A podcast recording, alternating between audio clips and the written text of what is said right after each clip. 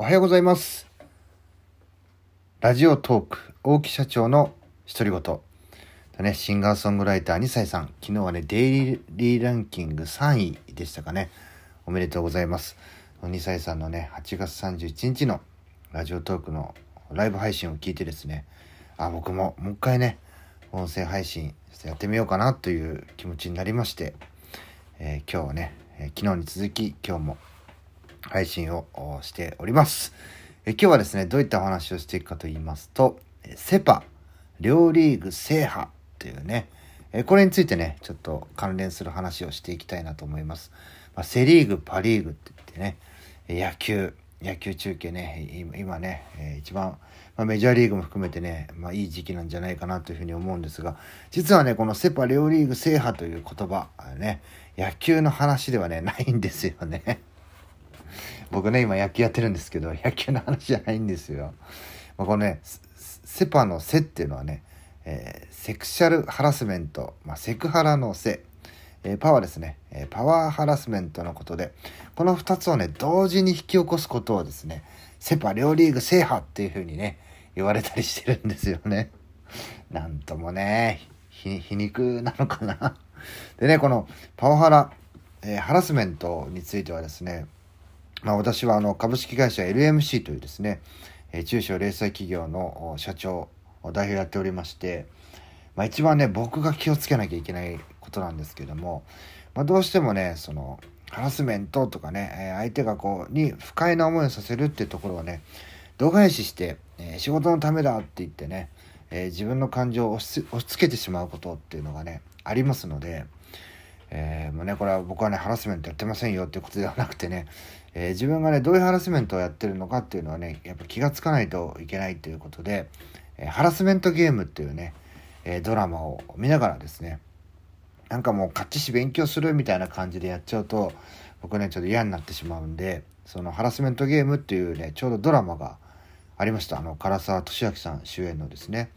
え広瀬アリスさんとか出られていて、非常にね、こう全話見て、プラスね、えスペシャルドラマっていうのを見て、え非常にね、勉強させていただきまして、え自分にね、ああ、こういうところ足りねえなっていうとこたくさんあったのと、知らなかったこともありますんで、その一端をね、ちょっと今日はね、ご紹介したいなというふうに思います。えハラスメントの種類ってね、たくさんあるんですよ。代表的なものは、そのセパですね、えー、なんですけども、アルハラ、こうね、アルコールハラスメント。これね、うちの会社はもう飲み会とかやらないんでね、えー、まあ、基本的にこう酒の席でとか、ね、酔った状態における迷惑行為、えー、本人の意に反した飲酒の強要とかね、意図的な酔いつぶしとかね、えー、そういったことはね、えまあ、ないというふうに思ってるんですが、あとはね、これ、エイジハラスメント、エイハラ。聞いたことねえよって話なんですけどね、え年齢による差別や偏見、嫌がらせとかね、えー、言動特に女性に対して行われるケースが多く見られるっていうね。まあなんか結婚しないの？とかね彼氏いないの？とかそういうの聞くのもね、えー、相手方の捉え方によってはこうねエイハラとかってなってしまうっていうね非常に恐ろしいですよね。あとね、えー、オワハラ、えー、追われハラスメントオワハラだよっていうね、えー、企業が早期内定を決める条件として今後の就職活動の終了や先行中の企業に対しての辞退を要求する就職活動中の学生に対して企業が行う強要や不利益をもたらす行為オワハラ追われハラスメントっていうらしいですね。あとはね、えー、カラハラカラオケハラスメント。なバカなことあんのかよって思うんですけどこれ実はあるんですよね、えー、カラオケが苦手な社員に対して本人の意に反して歌うことを無理強いすること。え上司が優位性のある立場を利用して行わせた場合はパワハラと判断されることもある。とね、えまあ、ジェンダーハラスメントとか最近ね、えジェンハラって言ったりするんですけどね、え女性男性という理由のみで性格や能力の評価を決めつけるなど性に関する固定観念や差別意識に基づいた嫌がらせ行為これジェンダーハラスメントってねあの私も、まあ、客先というかね、えー、ままあ、今はお付き合いないんですけどもそこの場所でねちょっと聞いたことがありますね。あとはねスモークハラスメントスモハラ、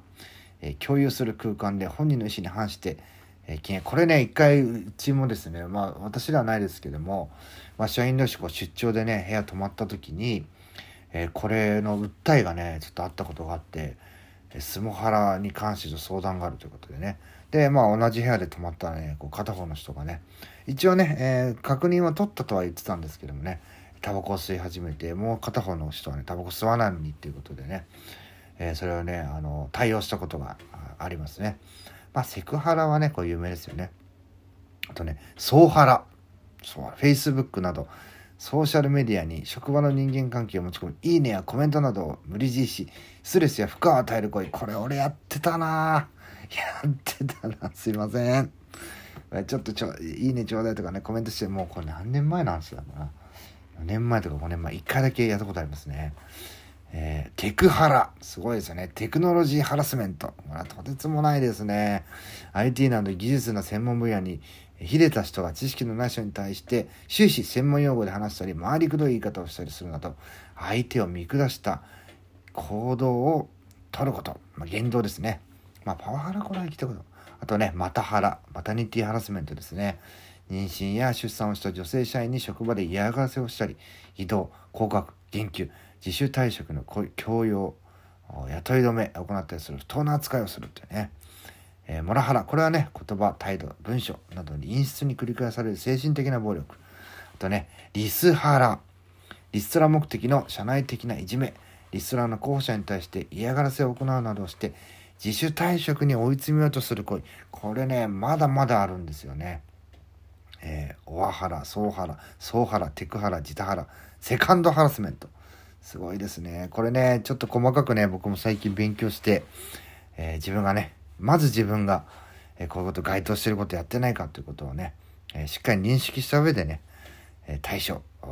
自分に対してね、対処していきたいなというふうに思います。今日はですね、セパ両リーグ制覇、このことについてお話しさせていただきました。また次の配信でお会いしましょう。さようなら。